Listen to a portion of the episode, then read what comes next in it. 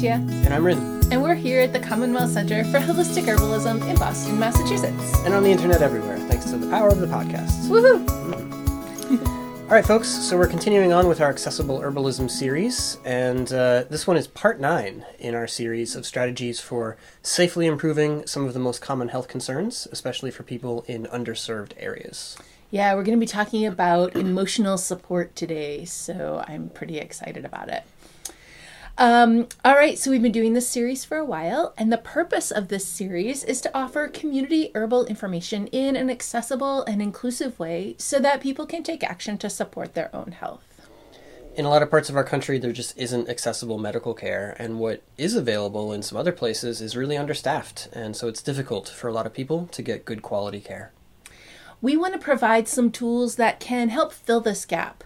Now, this is not medical advice, but it is safe and accessible self care strategies that will help improve health outcomes. We believe that all people have a right to high quality, accessible health care, and we also want all people to have the tools to take care of themselves as well. So the plan is to work with a relatively small number of inexpensive and easy to get herbs. So you will notice the same herbs turning up in multiple places in different episodes or in the same one uh, in this series. Uh, there are other plants that can work well too, but the ones that we've chosen to focus on here are effective but also accessible. And we've chosen herbs that are generally safe and don't have uh, any interactions with medications unless we specifically note them. And then a printable version of this work is also going to be available at the end of the series, along with information on how to st- start a community health collective so that you and your friends or loved ones can support one another in your health goals. We're making this whole series available free to all people because we want everybody to have these skills. So if you'd like to find out more uh, about all of this, or if you want to support this effort, you can do both of those things at commonwealthherbs.com slash mutual aid. And so before we jump in, one more thing that we have to tell you, and also that we want to tell you, is that we are not doctors. We're herbalists and holistic health educators. The ideas discussed in this podcast do not constitute medical advice. No state or federal authority licenses herbalists in the United States, and these discussions are for educational purposes only. Everyone's body is different, so the things we're talking about may or may not apply directly to you, but they will give some information to think about and some ideas to research further. And we want to remind you that good health is your right and also your own personal responsibility. So what that means is that the final decision when you're considering any course of therapy, whether it's discussed on the internet or prescribed by your physician, that's always yours. Okay, so we're talking about emotional health support today. Uh, so, you know, a lot of that's going to be built around stress and the way we respond to different stressors and difficult things in our lives. Stress is stressful and it can make us feel a whole range of different things, right? We can feel depression, we can feel anxiety, crabbiness, sadness, a feeling of being stuck, a feeling of being antsy. Um, it's going to vary, you know, from person to person, but we all have these kinds of experiences. Often we know what the cause of our stress is. Um, not always. Sometimes we don't, but sometimes we do. And then, unfortunately, often there's nothing we can do about it. I mean, sometimes we can create healthy boundaries around a person who stresses us out or certain activities that upset us, but sometimes the cause of the stress is a terrible job that we can't walk away from because we have to pay the rent or systemic oppression, which you can't walk away from either. So it's not like we can always just say, well, I think I just won't be stressed out today. I'm just going to power of positive thinking and make myself decide to feel better. It, Yeah. it doesn't always work like that. Uh, I mean, positive thinking can be helpful sometimes, but but it's just not that simple. So um, we want to find some external ways, some supports that we can turn to for emotional health, especially when we're stuck in st- stressful situations that we that we can't escape, that we have to get through in order to get by. Right. Um, so today we're going to kind of work backwards uh, a bit from our, our normal pattern here. We're going to start out with the herbs and uh, describe how various easy to find herbs can be really helpful in stressful situations. You can approach this kind of like a menu Um, choose anything that sounds good to you and just go ahead and give it a try. We'll be specific about when to choose each one so that you know when to work with or which ones might be most relevant to your own case. And as always, here we're sticking to herbs that are very safe and also ones that you could blend together uh, easily if you'd like to. Mm-hmm. Well, let's just kick it right off uh, with chamomile because uh, when I think about stress, that is the first herb that pops to my mind. And I always think about this one client that I had who came in on the very first day, the very first time that I ever saw her, and said, I have a very serious chemical imbalance in my brain, and I don't want you to tell me that I need something stupid like chamomile. And in that moment i had this whole flood of emotions one of them was a lot of a lot of empathy for her situation um, and another was wow, what you really need is chamomile. and I was like, oh, I can't say that, but but um, I think that that is a feeling that a lot of people have that like, oh, don't tell me something stupid like chamomile. And what I have found, especially in my own body, um, is that chamomile is actually the superpower that solves many of my problems. So, why is it so great? Um, chamomile is relaxing both to the nerves themselves, the actual nerves, and to your muscular muscle systems, like all of the tension that you're holding in your body. It's going to relax a lot of that out. And for me, that is a combination that like if I only do one of those two things, it's not enough. If I relax the nervous system, but I'm still holding a lot of tension in my body, in my muscles, then my nerves are getting the signal from my muscles, hey, we're very tense, something's going on. So then my nerves just get all tense again. I really need an herb that can re- relax both at the same time, and chamomile can do that but you really uh, need to make a strong cup of chamomile tea to to get the job done.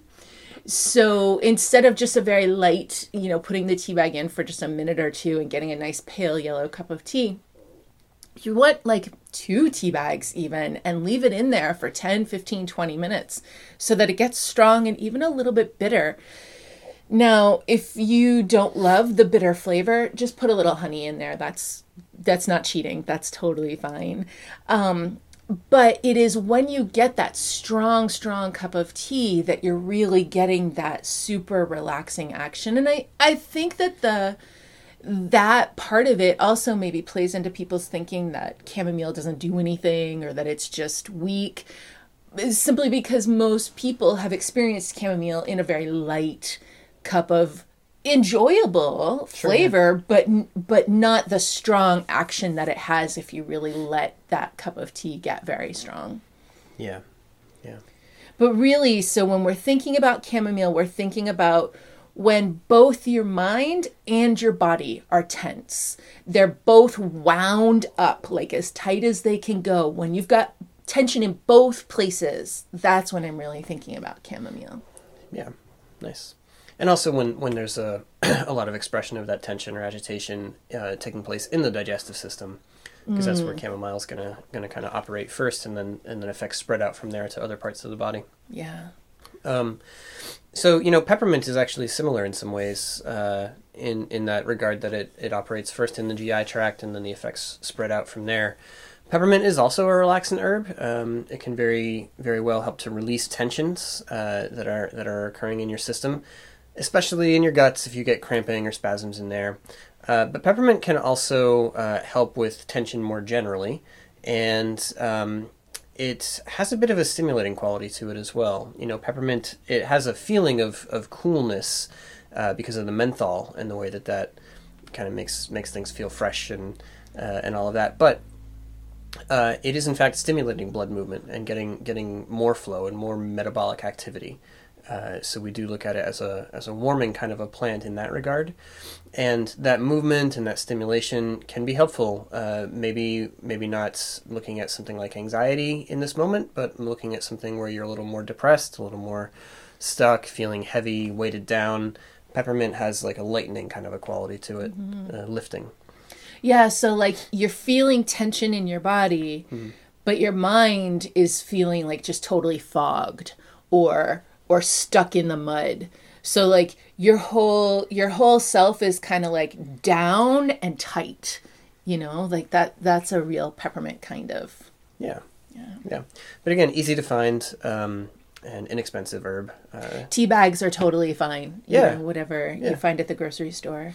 right, right. Yeah, always make it strong. You know, whenever we make tea with tea bags, we tend to use two uh, in, in a cup and uh, just make sure you're really brewing it strong.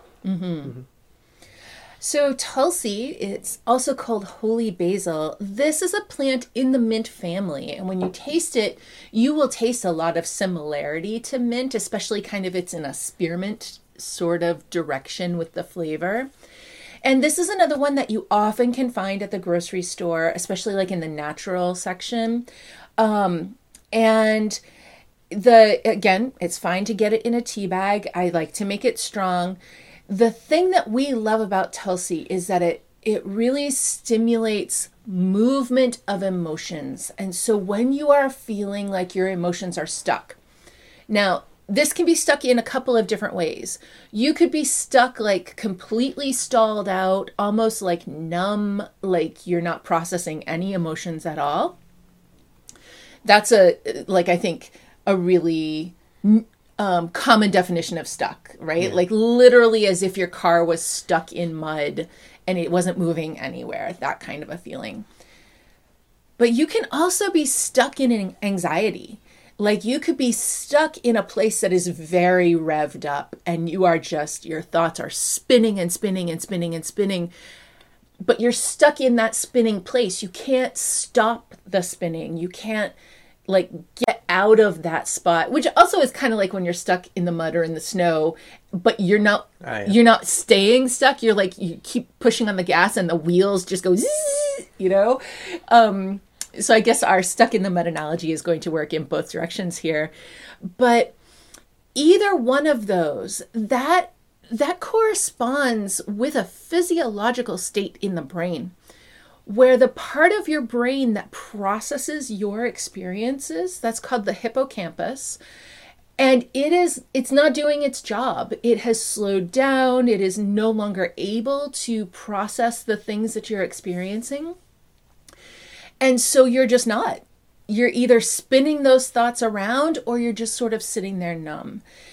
So anytime that you have had experiences and you're not able to work past them, not able to push through those feelings, and you're like, God, I just need to stop thinking about this. Like, I, there's nothing I could do about it. I just have to get past it. Those are the kinds of feelings that make me think about Tulsi um, to just help move those feelings through to process them and, and be done with them at least for right now. They may come back again later i may have to deal with it again but at least for right now let's just put them aside and get them moving out of my brain right now. Yeah, so Tulsi's pretty wonderful in that regard, and it's like you said, it's a very uh, pleasant, pleasant tasting tea, and it blends well with a lot of other herbs, um, so that you can kind of direct what what aspect of its effect you're really looking for yeah by the way you combine it with other plants.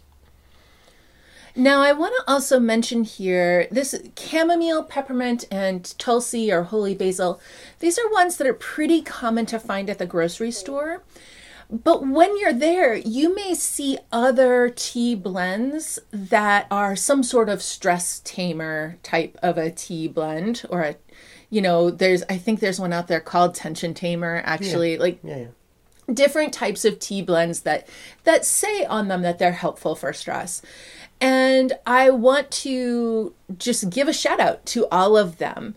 Um, all of them could be good. And so, you know, you might find ones with lemon balm, or you might find um, ones with different types of mint in them. And um, if if you see one that is interesting to you, definitely give it a try. If it's an herbal blend and you're thinking, "Oh, this is a stress blend. I wonder if it works." You won't know till you try. So, we like these 3 and these are widely available, but if you see something else that says it's a stress blend, it is worth trying. Um, just to see if you enjoy it. If nothing else, it it is a nice delicious cup of tea that you can just sit down quietly with for a few minutes. And there's that's always a benefit because it's giving you a little moment to have a break in your day to just be like okay i'm just here with my cup of tea. The whole world can take a seat for a moment while i just drink my cup of tea and then i will go back to life. So at, the worst case scenario you'll still at least have that experience. But um, everybody's stress is a little bit different and so i don't want to i don't want to imply that these three chamomile peppermint and tulsi are the only ones that you might find at the grocery store that could be really helpful and it's definitely worth doing a little experimentation and seeing which ones you like best mm-hmm. uh, if you find a, a tea blend like that that you do find to be effective then look at the ingredients and see if uh, re- reconstituting it or recreating it yourself uh, is also feasible. Mm-hmm. Um, you know, especially if it's something that you really, really like and you want to have often and in big quantities, it may be cheaper in the long run uh, to reformulate it on your own. Yeah. So what you would do is look at the ingredient list there and then whatever's at the beginning of the list, that's the largest portion, and whatever is the very last thing at the list is the smallest portion. Um, and then you could just sort of estimate for yourself uh, and and order those herbs in bulk, or if you have an herb shop near you that sells herbs in bulk, and just get a great big bowl, dump them all in there, and um, you know whatever the first thing in the ingredients is, put the most of that and a little less of each subsequent herb. Um, and store it in a glass jar. And that can be a more cost effective way to purchase herbs once you find something that works really well for you and that you like. Hmm. Yeah. All right. Um, a few other things to to consider here. Uh, let's talk about green tea for a minute. Um, so yeah. that's that's a, that's the tea plant, the Camellia sinensis, right? So green tea um, is something to think about because occasionally you do need a boost. You need some energy. Uh, green tea can be a really good way to do that. It does have caffeine in there, but it's much gentler on your body mm-hmm. than coffee is, and that has to do with the fact that um, neither of these plants is just giving you caffeine. They have a lot of other things that come along with it. And in coffee, there are a lot more stimulating things that can kind of get you agitated in, in a lot of bodies. And in green tea, um, accompanying the caffeine are some compounds that are actually calming and soothing and mm. help you to relax and to and to focus your energy a little more. So it's a really good choice for when you you do want to have some stimulation, but you don't want to get uh, overstimulated. Yeah, mm-hmm. yeah. Especially if you feel like you're just really stuck on the couch, whether that's actually you're really stuck on the actual couch or whether in your mind you're just like feeling like you're a lump and it's been days of that and you're and you're like I have to get myself moving and it doesn't matter if I'm feeling better or not. I just have to get moving. Sometimes caffeine really is what you need in that moment to just be the push to get you going. But yeah, green tea is just it's just more gentle than than coffee. Yeah. yeah. All right. Uh, then let's think a bit, little bit about some some actually nutritive herbs and the way that they could yeah. help out. So we're going to talk about nettles and also about dandelion leaf. Now they are two different plants, but in this regard they have a lot in common. Um, so both of them are going to provide a lot of mineral content to us that can be relevant here. Um, mineral deficiencies can lead to mental or, or emotional discomforts or disturbances. Um, there's lots of different ways that that might play out. And what's nice about, about plants like nettles and dandelion leaf and also the seaweeds is that they provide uh, a pretty broad array of different minerals. Mm-hmm. It's not mm. like you're you know, eating a, a plant based iron supplement or something like that. You're getting a, a, whole array of them, and that's how your body really prefers to receive this kind of nu- nutrition. Mm-hmm. Um, uh, is to is to get that that sort of naturally occurring uh, spread. So that's really valuable um, and very supportive. The nettle and the dandelion leaf they also have a lot of support for the kidneys, and that can be important here too. Um, your kidneys are in some ways uh, the seat of your energy in your body or the seat of endocrine or hormonal uh, function or coordination in your body. Mm. Um, they're really tightly connected to your adrenal glands, of course, but they're also responding to and influencing uh, other hormonal signals uh, in your system. So, herbs like this that are going to give them a little bit of gentle stimulation and a lot of nourishment can be very, very helpful in a a lot of unexpected ways. Yeah. Um, whether or not you are experiencing any kind of a hormone imbalance, even if you even if you're not experiencing that, um, maybe through menstruation or or or some acne or something like that, where we would look at it and say, "Oh, I have some hormonal imbalance going on." Often mood issues are coming from hormonal imbalance because our hormones are very strongly tied in to the way that we are able to process emotions and um, and and our moods in general. And so a lot of times maybe we don't think too much about oh maybe i should be supporting my hormone health for my you know to to help battle depression. But actually there is a lot of crossover there. So when we get these nutritive herbs nettles and dandelion leaf and even seaweed that can provide a very foundational support to give the endocrine system what it needs to create balance in the hormones itself um, then that can be a very effective way to help support emotional health. Yeah, it's occasionally surprising the the people who will work with nettle and friends or, or some kind of you know infusion or, or introduce a lot of seaweed into their life and then suddenly they're getting changes in mental or emotional patterns. Um, we've seen that happen when we were like working with people for a nutritional aspect for the first month or 2 mm-hmm. you know, and uh, just like, all right, well, we'll start with this. We'll get a few things. We'll work on that first, and then see what what's going on after a month or two. And um, a lot of times, you see improvements in those other areas, even if you weren't necessarily targeting them. Right. Mm-hmm. Right. Now with seaweed, um, you might think that it sounds really strange to make tea out of seaweed, but actually, if you put a little bit of seaweed and then like some ginger, because it has a good strong flavor, and maybe some tulsi, you might be surprised at how not weird that tastes. But if it seems too adventurous or just too weird to put in a cup of tea, uh, my actually favorite way to work with seaweed is to put it in bone broth. So if you had a chicken, like a rotisserie chicken or something, and you've got the bones, um, or if you had a bunch of chicken wings and now you have a, a bunch of chicken wing bones, just make make broth out of those um, and put the seaweed right into it. And one reason that I like this so much is because now you have a really broad spectrum of minerals. You have all the minerals that are coming out of those bones and then all the plant based minerals as well. And it gives you like the widest possible array of minerals and also lots of vitamins are in there too in a way that your body can absorb it very very easily much more easily than through a supplement um, so that is that's a really great option. And you don't have to make it every day. You can save up bones in a Ziploc bag in your freezer. And when you get enough, um, you know, a pile of whatever chicken bones or whatever you have um, then just put them in a big pot make a big pot of broth and then you can freeze that as well like keep some to to eat right now to drink right now and then freeze some so that you can just thaw it out a little bit at a time um, and kind of always have it around. But that way, it's not something that you have to think about making every day. You can make a big batch at once, and then it'll last you for a while. Mm-hmm. Yeah. All right, then. Let's talk about ginger.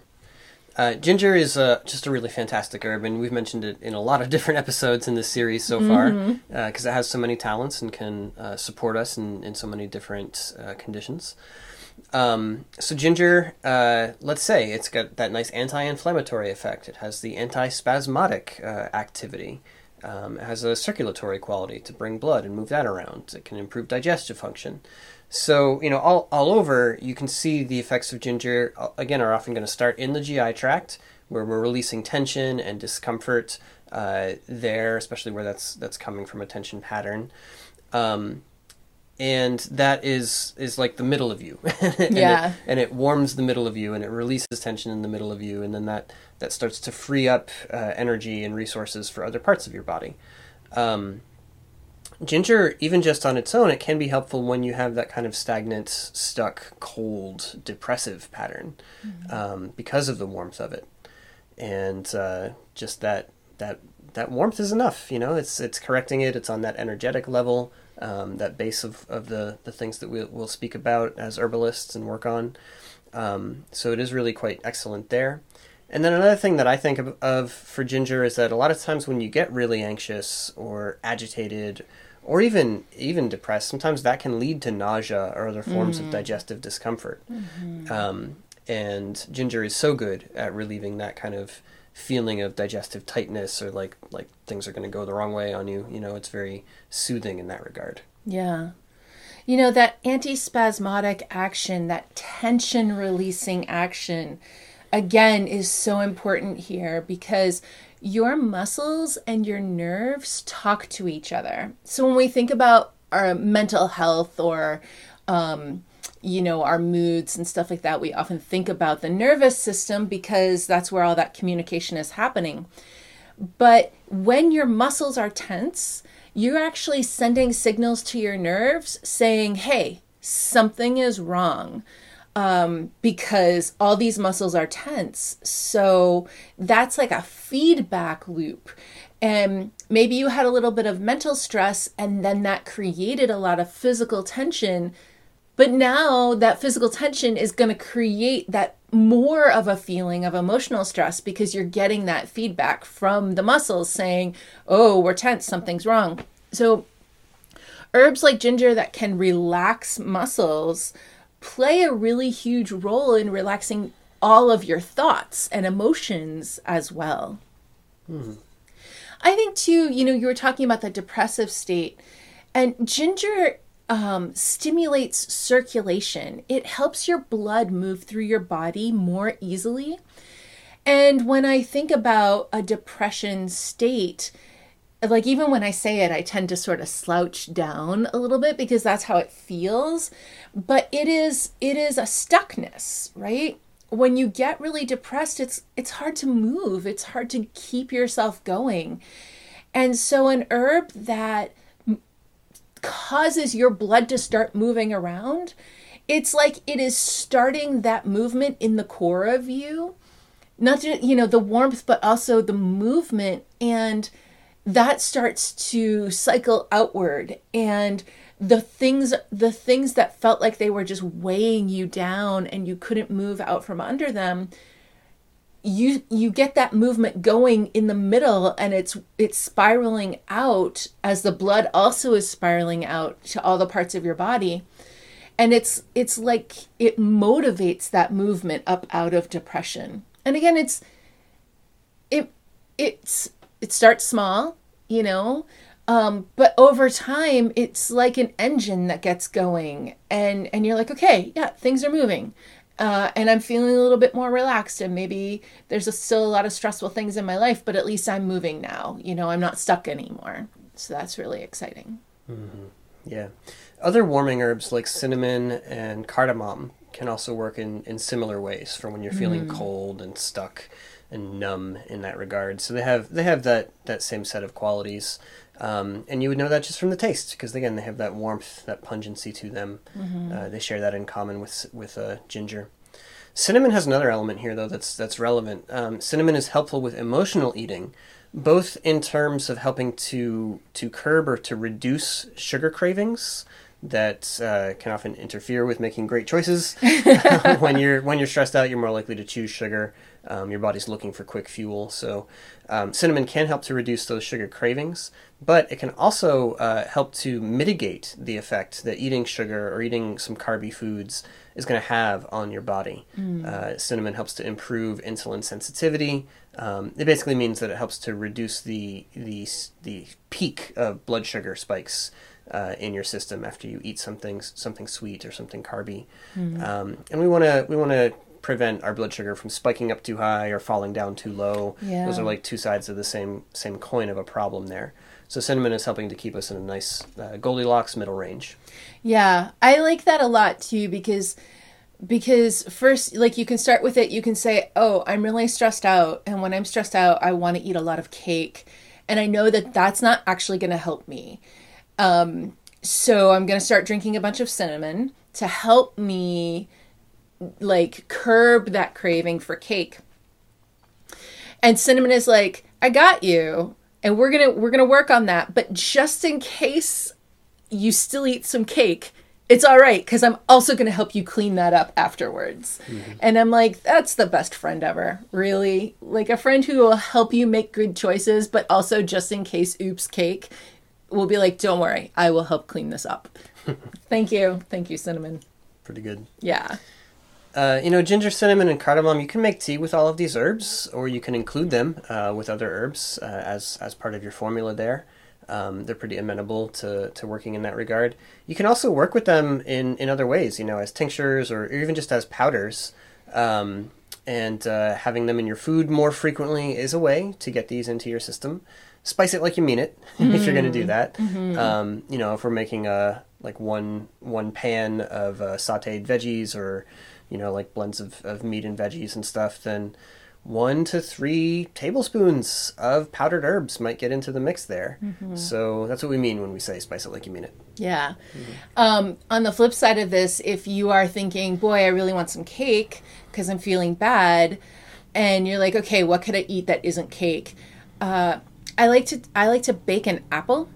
So if you just cut the middle out of the apple so that the seeds are out, um, and you can put a bunch of cinnamon and walnuts or whatever, raisins, uh, whatever is good to you in there. But the key here is a bunch of cinnamon.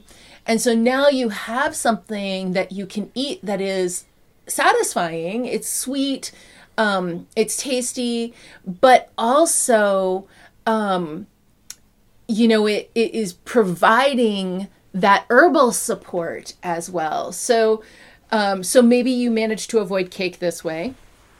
Uh, or whatever your comfort food is. Clearly, my comfort food is cake, but whatever your comfort food is, maybe this is a way that you can avoid that, but also to be getting the herbs in with that as well. And you can put ginger and cardamom on there as well. Um, but it really can be as simple as putting an apple in the oven with a bunch of cinnamon on top, uh, and then 20 minutes later, presto, dessert. Believe it or not, the apple is also helping. um, so, yes. uh, one thing that apples provide you uh, with a decent amount of is prebiotic fibers. Those are food for your probiotics, right? Food for your healthy gut flora, who are supportive for you. Um, this might be part of where that whole like apple a day keeps the doctor away uh, phrase comes from. Uh, when your guts feel good, the rest of you feels good too. Um, so yeah, apples. Yeah. Uh, and there's other good things in there. There's a bunch of uh, nice anti-inflammatory polyphenols in the apple skin. You know, that's all that's all wonderful and lovely. Um, so yeah, think about your food uh, and the way that that can support you. Other things that support your gut flora, um, any kind of fermented foods, uh, cabbages, onions, you know, stuff like that. Mm-hmm. There's lots of lots of foods that can support them.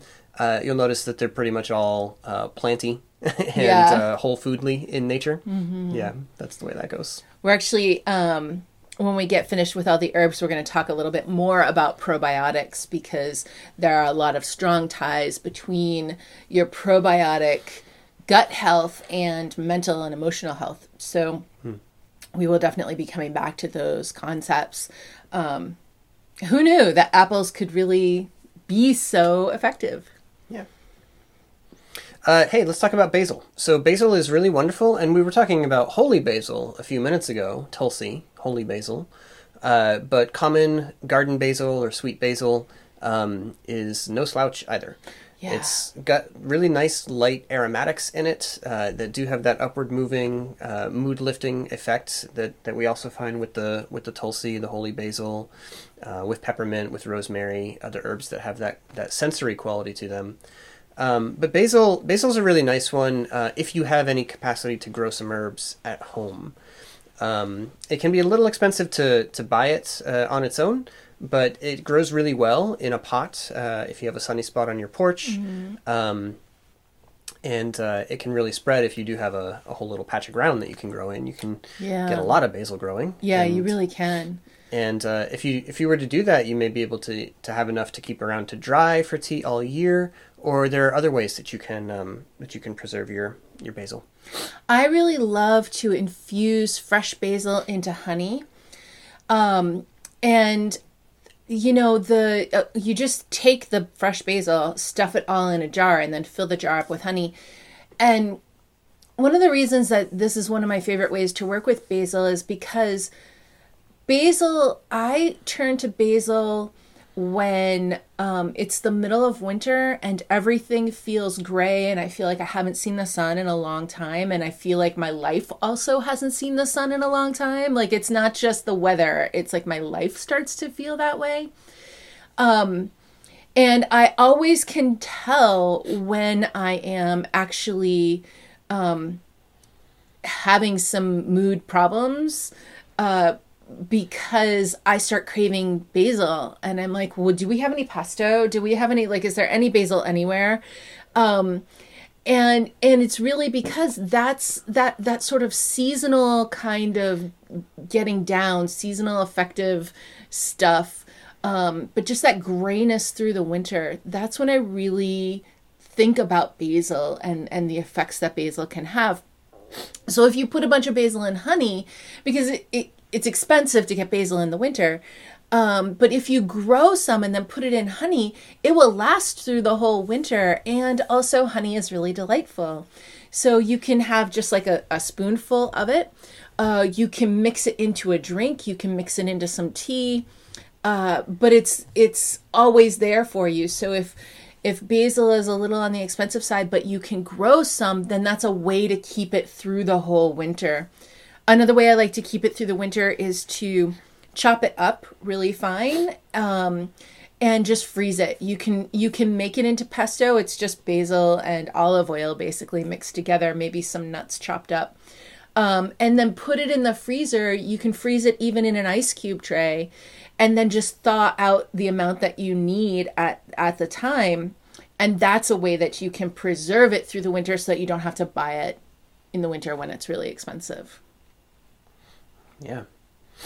Um, another mood boosting herb that really works uh, fantastically when infused into honey is dandelion flowers. Yes. Yeah, specifically about the flowers here. We had mentioned the, the leaf previously, but um, the dandelion flowers are one of one of my personal favorite herbs for seasonal depression or just like the gray wintertime doldrums mm. uh, when you feel like you haven't seen the sun in too long and you're uh, wondering if it's going to come back ever. yeah. Um, so that's a really great time to to work with dandelion flowers, and you know we gather them in the in the summertime uh, through the the long season that they have, and we'll take some and tincture them. We'll take some and just put them in a jar and pour honey over them. Uh, you can just eat them or or fry them up into fritters. Uh, people make dandelion wine from the flowers.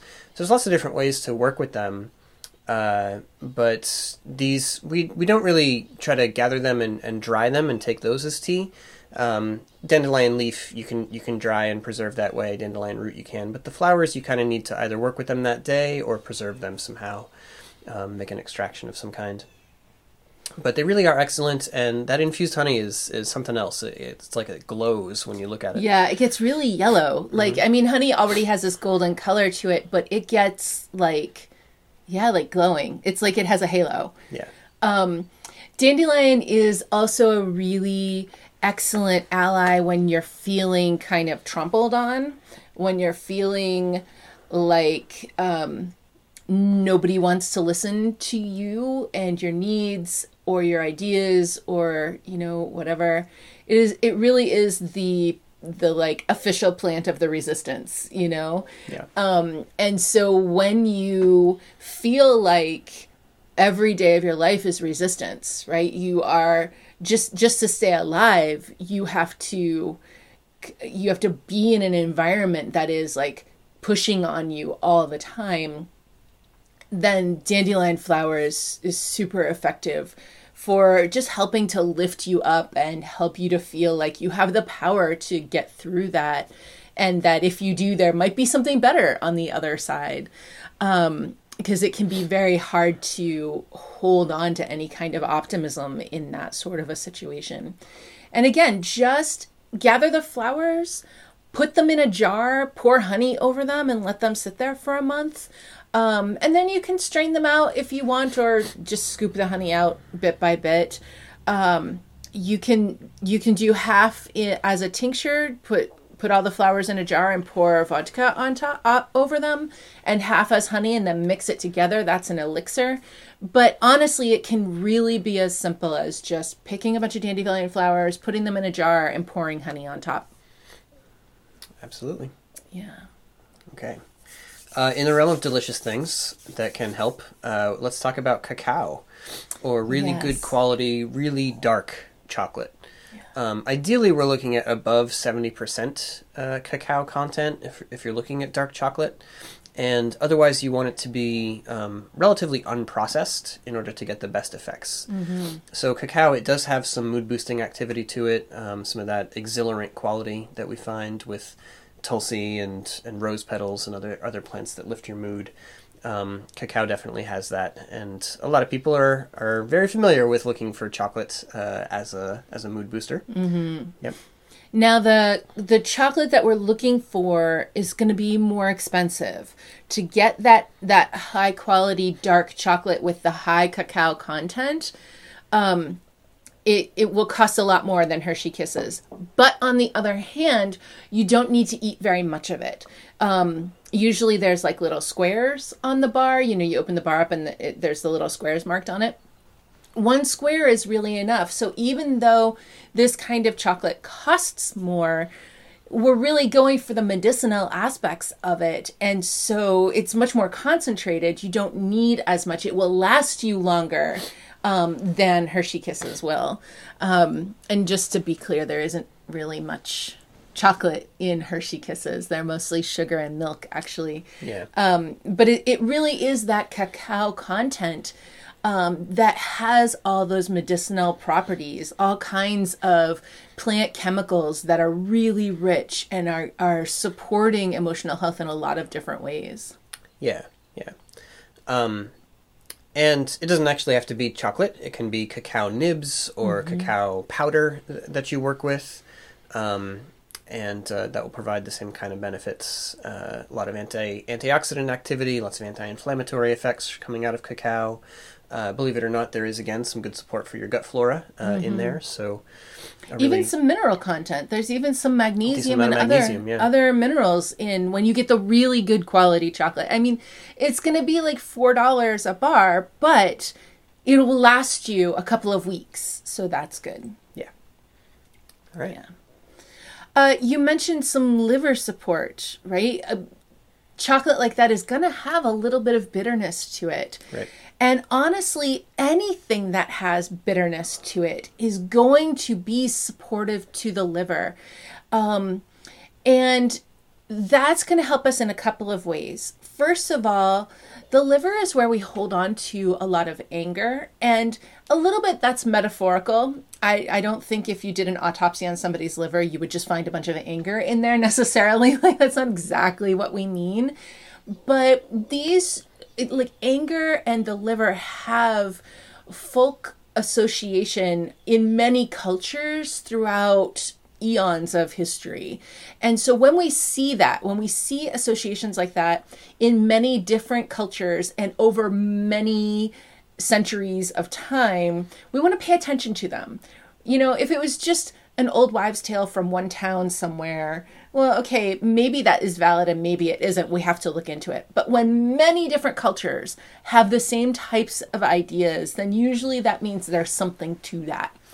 So when we take bitter herbs, whether that is, you know, radicchio or endive or um, something like dandelion leaf or dandelion root or burdock, anything that has this bitter flavor, honestly, even coffee, although sometimes the caffeine is Yeah. going to be a little much, but anything that has these bitter flavors, it stimulates the liver to do its job better, do its job more effectively. But there's another thing that's happening as well, and that is that these bitter flavors help to give the message to your body to move out of that fight or flight stress state and into what we call that rest and digest, that parasympathetic state where you're coming away from stress and feeling more relaxed. This is one of the reasons that bitter things before a meal help you to digest your food better. When you're really stressed out, it's hard to digest food. And when you come into that relaxed place, it becomes much easier to digest. That's why they say it's the rest and digest state.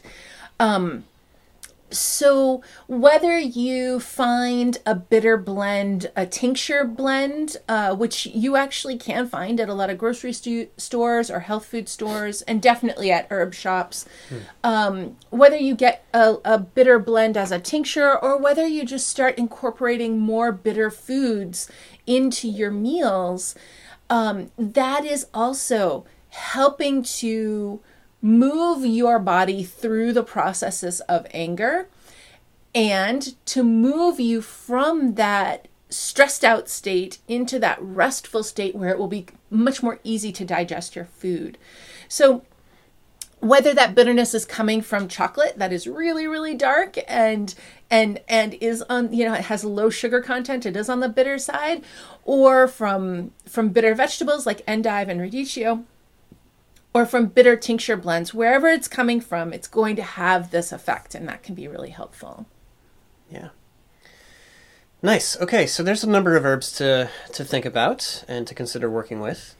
Um, there are also a few other things we want to talk about that can make emotional difficulties worse, and so it's worth understanding them uh, in in the to the extent that they may be playing in to what you're experiencing. Mm. So the first one we want to mention here is a sluggish thyroid.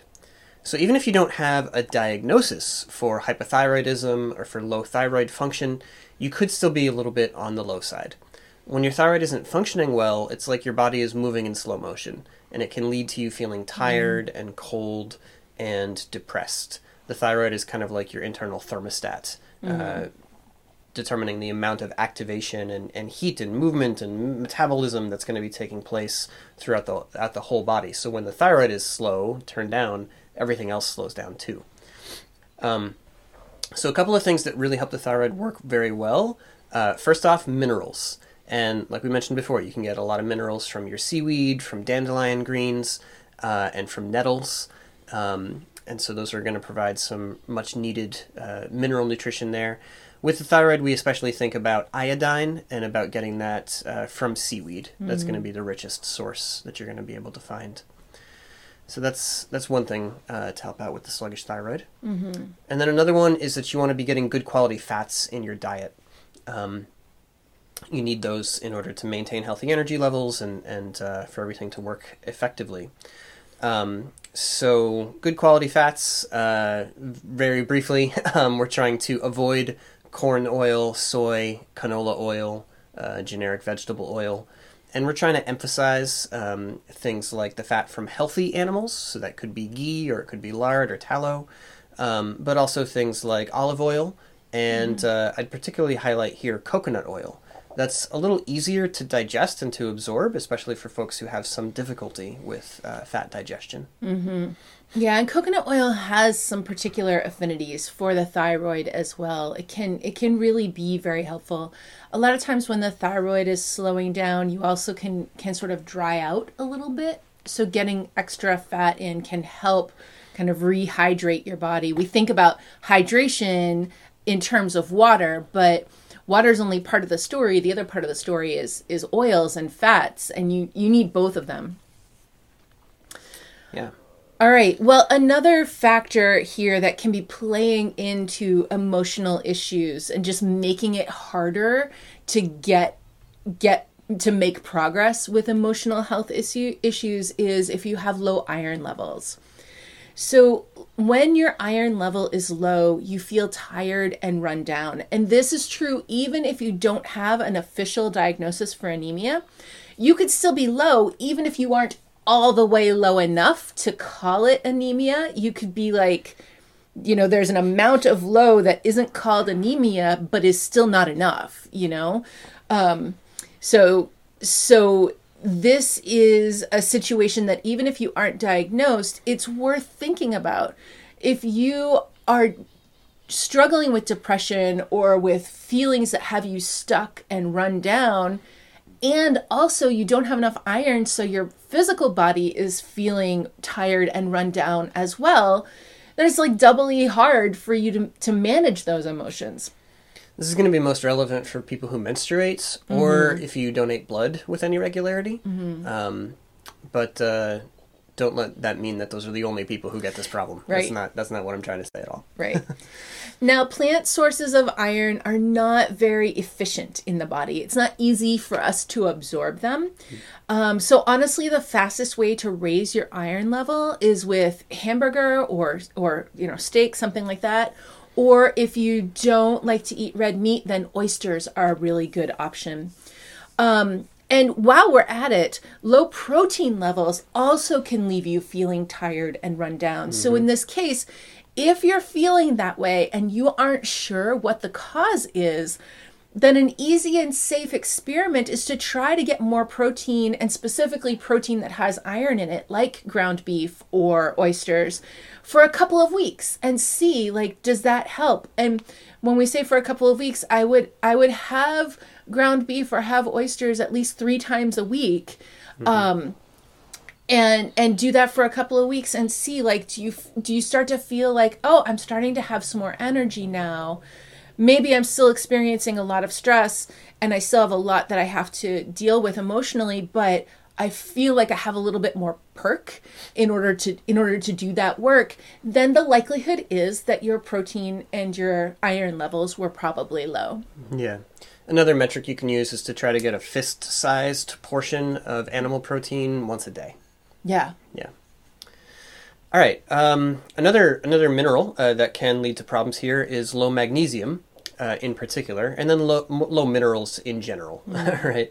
Uh, almost everyone in the U.S. could use uh, more minerals in their diets, and uh, a lot of that has to do not not even with individual food choices, but with the way that our food system uh, depletes mineral resources from the soil and from the plants that grow in that soil and doesn't really replenish them uh, adequately or in their full complexity.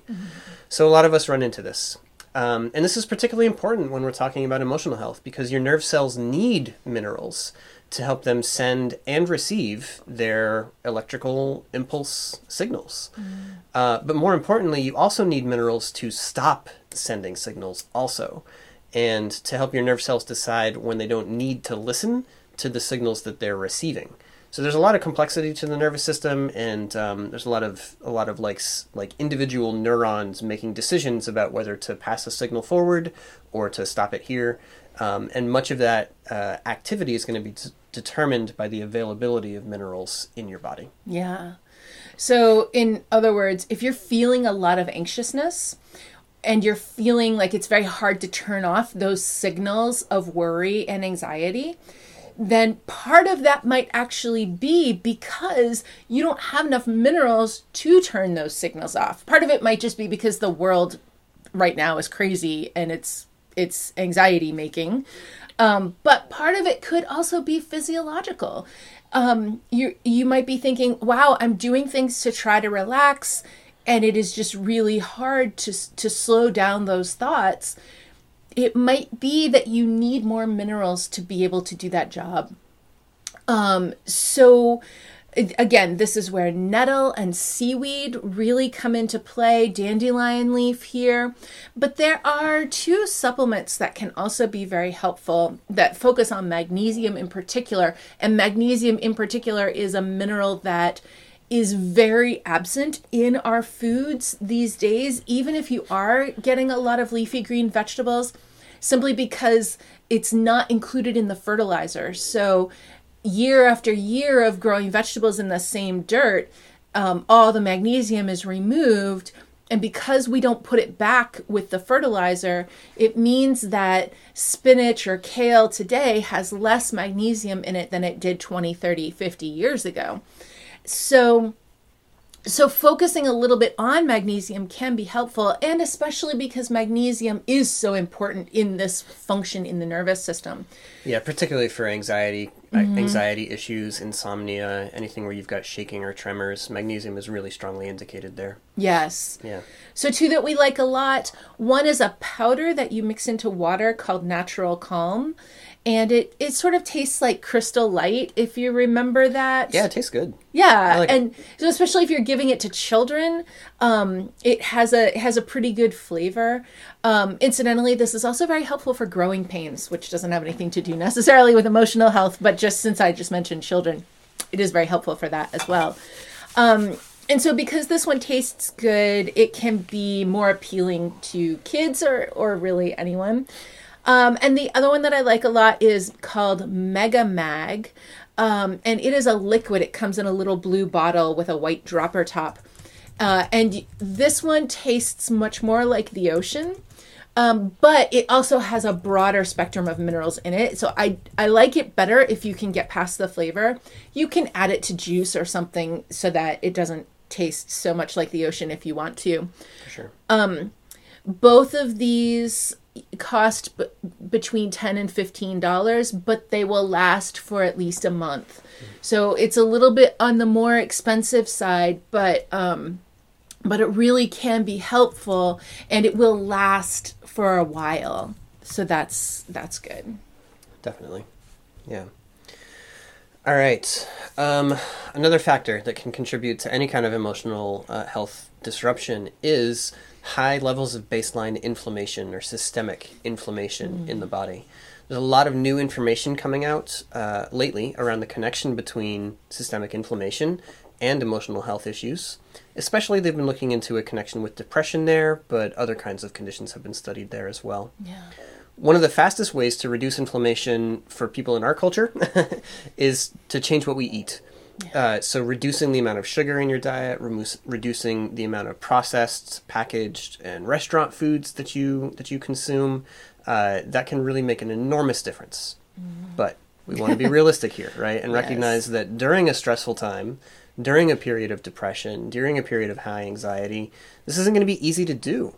Um, so the good news is that there are herbs that can help to reduce your inflammation and maybe make it easier for you to make those other shifts in diet or movement habits or whatever else.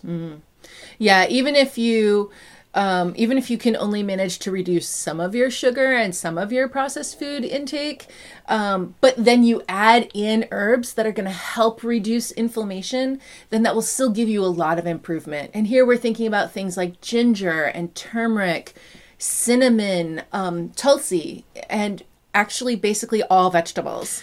Yeah, yeah. So you know, finding ways to get more veggies into your life um, in in whatever way that you enjoy them and and and are going to get them consistently, that goes a really long way. Um, ideally, we'd be getting lots of different colors and flavors, and uh, that's going to reflect varying kinds of plant chemistry that comes into us and supports our system. Um, but really start wherever you are, right? And don't think that it all has to be, you know, fresh and fancy and foreign in order to be effective. Right. Um, a lot of people get that impression when it comes to, to veggies. Uh, but you can just get a bag of some frozen, you know, carrots and peas and uh, Yep. cauliflower and stuff, and uh, that counts as, as a veggie in your day. So, Yes. so don't forget that kind of thing. even if you even if the reality of your life right now is that there's no time for anything but takeout food if you just get some frozen vegetables and keep them in the freezer it's really fast to heat those up and then you can just add them to whatever takeout you have and instantly that meal is better than it was before you mm-hmm. know? Like Yeah. it doesn't even matter if it's french fries or if it's you know like whatever fried thing. If you add vegetables to it it is suddenly better for you than it was before and hmm. that is a fast way that even if your life is really busy you can get more vegetables in and it's realistic you know Yeah, and then while we're at it, don't forget spice it like you mean it, right? Um, you know, you can get some some spice mixes or blends that you enjoy, or even if it's just like I really love powdered ginger and I want it on everything. Uh, I eat that way when I'm cooking, so that's totally all right. Uh, but again, you can get a lot of benefit from those herbs in that format. Mm-hmm. Yeah. Now, another area that has had a lot of scientific interest lately is the relationship between probiotics and mental health. Um, so, a lot of us have heard about probiotics in terms of antibiotics. So, if you get sick and you have to take antibiotics, then afterwards, maybe the doctor suggests that you take some probiotic supplement afterwards so that you have the right kind of bacteria in your guts to help you digest your food when you don't have enough of those help helpful bacteria, the friendly bacteria, then that contributes to depression and anxiousness and a lot of other emotional health issues.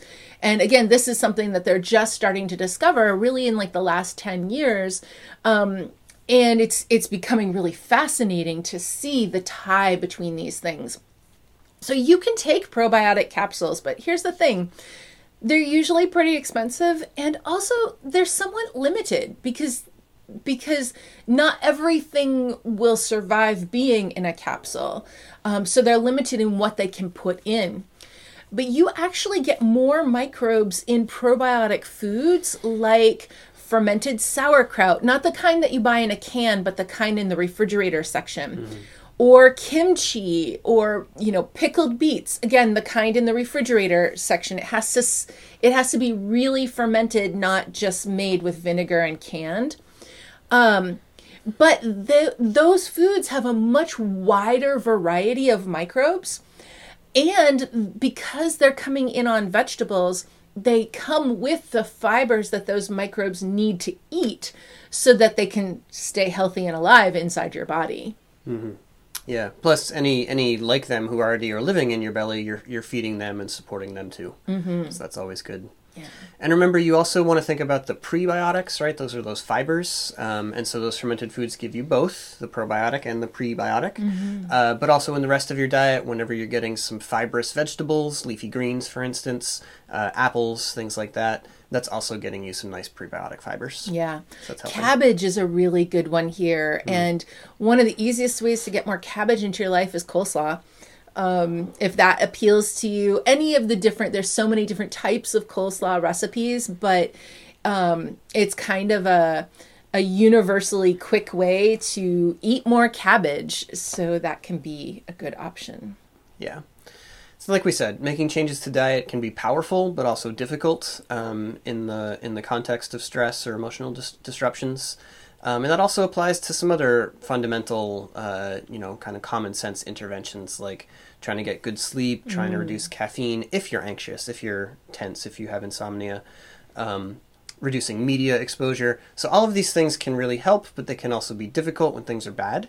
So we want to let the herbs help help us to get a foothold there, and then we can build on that. So let's just take a minute on each of those, right? We think about sleep issues. Well, sleep is where we process a lot of our emotional uh, experiences mm. and emotional currents uh, that we've that we've built up over the course of a day. So, you know, if you're feeling, first of all, if you're feeling like you want to sleep more, then uh, if you have time to do it, uh, then go go do it. Just do that. Yeah, uh, yeah. We sort of have this idea in in our culture that if you want to sleep more, that's bad. Yeah. Um, and actually, that might just be your body saying, "Hey, I need more sleep." Yeah, yeah. There can there can come a point where it's obvious that you're you're sleeping way more than you actually need to, or that it, it reflects some problem of accessing energy in your body or something like that. Occasionally that happens, but um, for most of us, our expectations about how much sleep we should get or how much is too much are, are pretty skewed. Mm-hmm. You know, so eight or nine hours of sleep a night, ten hours, eleven hours of sleep a night. Um, that's perfectly reasonable when when you're under a lot of a lot of stress of whatever kind. Yeah. Um, try to like mentally convert all of your emotional and mental stress into a physical equivalent. And so if you have a day where you're you're you're anxious, there's a lot of stressors, there's things that are making you worried, then um, imagine all of those are like you carrying a dozen boxes up and down three flights of stairs. Yes, something yes. like that, and say like, okay, yeah, that would make me want to sleep a lot. And yeah, like be... you had an emotional workout. yeah, yeah, right, right. Yeah. Um, all right. Oh, about herbs to help out with sleep. We had an episode about that not too long ago. Yes. Yes. Mm-hmm. So look back in there. Uh, so the flip side of getting enough sleep is caffeine, right? It is a reality for so many of us because sometimes you just can't get as much sleep as you need to.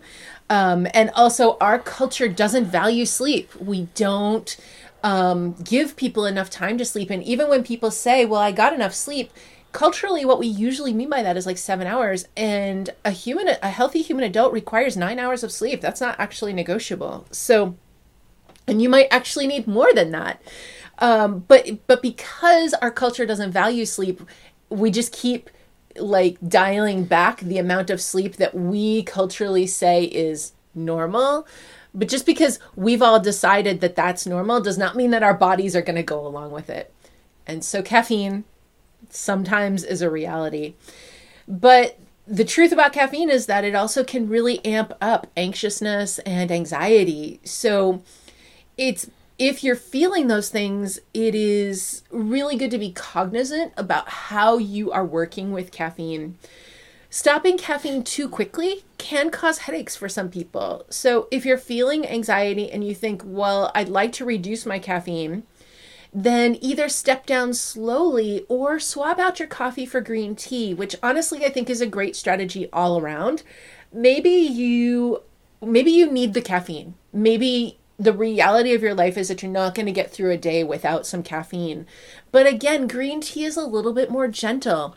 Um, a little easier on the body than coffee is. And you may find that you can make that switch and that just making the switch to the green tea kind of caffeine instead of the coffee kind is enough to help dial back the anxiety a little bit or the effect that the caffeine was having on your anxiety. Mm-hmm. Yeah. All right, and then we had mentioned media um, exposure and trying to limit that. So we we can literally be get be getting addicted to Twitter, to Facebook, uh, even to news. Anything that, that triggers a strong emotional response, mm-hmm. uh, there's a strong reaction um, on, a, on a chemical or on a neurotransmitter level there too. Um, and that can be something that, that feeds on itself and that makes you want more and more of that same thing. Um, so you know, and when that same thing is crazy making, yeah, yeah, right. And the world is so so crazy right now. We often feel like we have to keep up with everything that's happening because uh, you never know when it's gonna, you know, come come your direction. Mm. Uh, but the thing is, your brain has to process all of that information, and it's hard to keep up with. Um, it's not really the kind of thing that our that that we evolved to cope with. Um, yeah. Yeah, you know, it's going to take a while before that catches up. So anything that you don't process can just kind of bounce around inside your head, contributing to anxiety. Mm-hmm. And so sometimes letting yourself turn away, get away from media can be really, really helpful. Yeah. The thing here is that um, you can't go from all media all the time to just silence because that will drive you bananas. Um, so if you say, well, I think I want to take a vacation from the news for a week, um, just to let myself have a little time to to kind of come down from the intensity, you're still going to know what's going on. Your friends are going to tell you, you're going to hear about it at work. It's, you know, like the stuff that's happening in the world right now is bad, and also we know it. it it's it's still going to be there next week. So, so in one sense, it's okay to tell yourself like it's okay for me to take a week off um, if something super important happens, my friends will tell me. But but when you try to do that, that gap is like withdrawal, and and that will suck you back in. So I find that it is so much easier if you find a healthier kind of media to fill that gap. And for me, that often is an audiobook that I'm really excited about. Um, or uh, you know some other thing. Maybe reading a book on paper is enough stimulation for you. Sometimes for me i kind of need to hear it to to get that same feeling. But a book that is uplifting um, i read michelle obama's book and it was it was beautiful and it really made me feel um, so much more positive and you know whatever whatever kind of book it is for you that gives you that feeling of positivity um or even if it's hard for you to disconnect um then an audiobook that is relevant to the stuff that you're interested in um, but but it's a it's like slow media that way. Yeah, more of a deep dive into a into a you know defined topic rather yeah. than like I don't know, just like what's the million different things that are streaming across my screen and I'm trying to keep track of all of them simultaneously. Yeah, you know, like that's that's a much different um, you know mental experience. I actually yesterday um, saw that Laurence Fishburne is um, narrating the autobiography of Malcolm X. Oh, nice. And um, so if you're feeling like you can't step back from the news, but you also need a break, then that something like that could be a really excellent way to let yourself say, I'm still involved in this. but I'm going to do it long and slow for a week or two. Um, and, and, that way you're staying true to who you are and your need to be connected to the things that are going on but you're also doing some stuff that you need to do to keep your brain healthy mm. you know yeah and then you know, even though this might sound a little annoying if you've if you've uh, heard this advice advice too many times, uh, deep breathing and meditation they can be really helpful for mm-hmm. a lot of people. Um, so you know, uh, there are meditation apps for your phone, uh, meditation videos on YouTube, um, guided uh, deep breathing exercise. Uh, you know recordings or instructions or things like that. You don't have to just sit still in a room by yourself staring at a blank wall to, to, right. to meditate. There's lots of different ways to do it. Um, so I, I think it's good to explore and to, to try a bunch of different styles um, from a bunch of different traditions or, mm-hmm. or, practitioners just to see what really works for you. Um, to kind of like sample a bit. Yeah. Mm-hmm. I mean, and sometimes the best kind of meditation is just looking at clouds and trying to see which what animal shapes do you see in the clouds? That, that is the purpose of meditation is not so many of the things that we think it is. It is literally just to give your mind a break. And there are many ways to get there. And if your way of getting there is to see a ladybug in the clouds today, then you win. You did it. That that is meditation. Yeah, that counts. Yeah. And if and if meditation isn't your thing so much, then just then some deep breathing can really help every time you take a deep breath, your diaphragm is expanding. It's actually massaging your liver and taking care of that important organ. Yeah. Um, there's some big benefits on your vagus nerve too. Uh, the vagus nerve kind of connects all your organs and plays a big role in your ability to get out of that stress response, get out of that fight or flight uh, state of being. So yeah, deep breathing. It it sounds like ah come on how could that possibly help? I think i find the biggest struggle is like remembering to do it or mm-hmm. like getting agitated and then like okay i need to pause i need to stop i need to breathe deep. The, those moments when it's hardest are the times when it's going to be most helpful. Mm-hmm. so building it as a habit is the way to get it accessible to you in those difficult moments.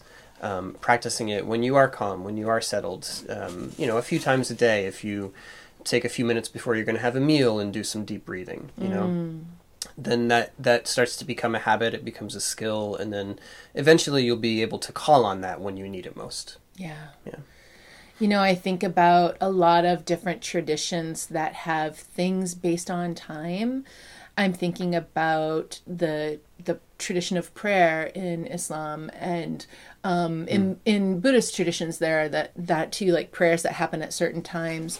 Actually, even in um, older forms of Catholicism, I, there are prayers at certain times of the day or certain times of the week, and matins and vespers and all that. Yeah, exactly. Mm-hmm. And I, again, like anytime that we see something repeated through many cultures and and across time, mm. that's something to pay attention to. And I think that that all of all of those traditions are pointing towards the need in humans to have regular breaks even if they're short breaks just a regular break to like disconnect to whatever it was that you were doing and just find your center find your focus whether that is a spiritual focus or whether that is just a, a little bit of time to to breathe and and to feel grounded. But if you don't have a religious tradition or a spiritual tradition that provides that kind of a like multiple times a day like mini retreat just for a little bit um, there's no reason that you can't invent one for yourself and just decide that that at certain times through the day you can set an alarm on your phone and that this is this is your time to feel grounded um, and to to just take a few minutes to to separate yourself from the swirl that's around you. Um, yeah, that's that's what I think. Yeah. So, again, all of these things can help. Uh, the herbs that we've been talking about, these interventions, these habit changes, and so on, all of them may help for these kinds of problems. And if you found yourself kind of nodding along to everything, being like, "Yep, that sounds like me. That's I feel that way sometimes. That's I yeah. felt like that too," um, then that's okay that's fine. Do all of them. Try all of them, or find whatever one is most interesting to you, or mm-hmm. that's the most appealing, or the most the the easiest, the most accessible for you right now. Uh, you don't have to find the one right thing. Um, think of all of these as emotional health supports, the same way you would think of uh, vegetables uh, to sum- support general health. Right? You need to get some veggies every day, and it's good if you get different ones frequently, so you get a full spectrum of actions. But you're going to have your favorites. You're going to have the ones that feel the best in your own body. Yeah. Herbs are emotional support in the in just the same way. They um you can think about like, oh, well broccoli has these things that are good for my body and beets have those things that are good for my body. Well, herbs do too, right? You can think about that like, well, you probably have some tension and some inflammation and also some mineral deficiency and also like whatever you're feeling, anxiety or depression or any of those things, it's not because of one thing. So, working with a bunch of different strategies, maybe a few different ones every day, and you switch it up here and there, um, what you're doing is building yourself up over time in multiple areas. You know, you are building up your mineral reserves so that the nerve cells themselves can work better. And you're building up your sort of uh, relaxation supply that that every time you you take in the ginger or the chamomile or whatever it is that you are able to relax the body a little bit more a little bit more and all these different things that you take in they're all going to help and none of them are necessarily going to fix all of the problems um if there was an herb that would fix all of the problems and make people be kind to one another and Then we every- would we would run it to extinction. well that's probably true That's Sorry probably to, true. to be a little depressive there. but but you don't like one thing doesn't have to solve all the problems it's okay if many things solve a little bit of the problem and we just add them all together you know yeah. So yeah, let that play out over time, um, and explore a lot of different herbs, a lot of different interventions, and then you'll find the ones that work the best and feel the best, and uh, and that that you want to keep on with. yeah That's how that goes. Yeah. yeah. It's uh, lifelong learning. All All right. Uh, so we're going to be back next week with another accessible herbalism pod. We're going to talk about respiratory crud. That should be fun. That's the official term. yes. And that will be the final installment of this series. Um, so that is very exciting. And then we will package it all up with its printable guide.